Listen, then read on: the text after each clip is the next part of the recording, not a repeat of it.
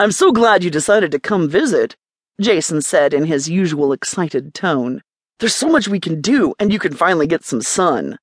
I get sun in Seattle, Jenny answered. Jason just shot her a skeptical look. In the summer? she added. Jason continued the look. Hey, I like the clouds, Jenny defended. Plus, Seattle is a major city for cancer research, and I'm helping solve a major problem. I know. I tell all my friends that my little sis is saving the world from cancer.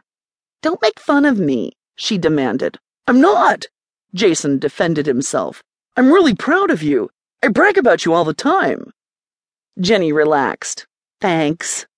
But now it's time to forget about the cancer for the next few days and think about sun, boats, bars, and having a good time. Jason was a natural at setting up the party wherever he went. This is probably why he became so successful after he opened his own nightclub. Well, I'm definitely ready for a fun vacation, she said as she let out a deep breath. And that's exactly what you're gonna get. Jason slammed the trunk of his BMW M6 and hopped in the driver's seat. My place isn't too far away. Jason unlocked the door to his beachfront condo and let Jenny enter before following her in, carrying her bags. The condo was smaller than Jenny had expected. She assumed that her brother would be living in a big flashy bachelor pad. This was just a modest one bedroom condo, though it did have a spectacular beach view. I thought your place would be bigger, she said. I'm never home, so it doesn't make sense to pay for a bigger place, Jason responded. That makes sense, shrugged his sister.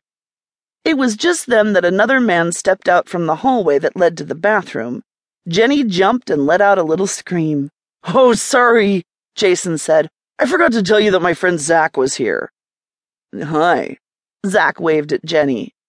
He was a little bit taller than Jason and had blonde hair. He looked as if he spent very little time indoors.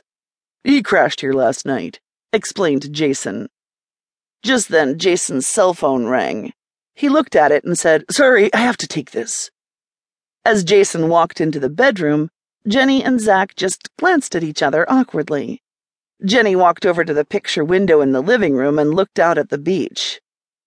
You don't get a lot of beach time up in Seattle, do you? he asked. I go to the beach in the summer sometimes, but the beach isn't the same as it is here. Yeah, the beaches here are pretty nice he answered. Are you from here? Jenny asked. I grew up in Orlando, moved to Miami a few years ago. Jason walked back into the room. He was shaking his head and looked fairly frustrated. I'm sorry, I have to go to the club. He shoved his cell phone in his pocket and picked up his keys. There's a huge problem with our liquor delivery. That's okay, I'll just wait here, suggested Jenny. No way, exclaimed Zach. You can come out with me on my boat. I'll show you all the best beach spots. Jenny just glanced at Jason, looking for some sort of help. It's not a bad idea, he suggested. I might be a while, and Zach has a pretty nice boat. It'll be fun. Jenny hesitated, but realized that fun was the exact reason she was here. All right, let me change.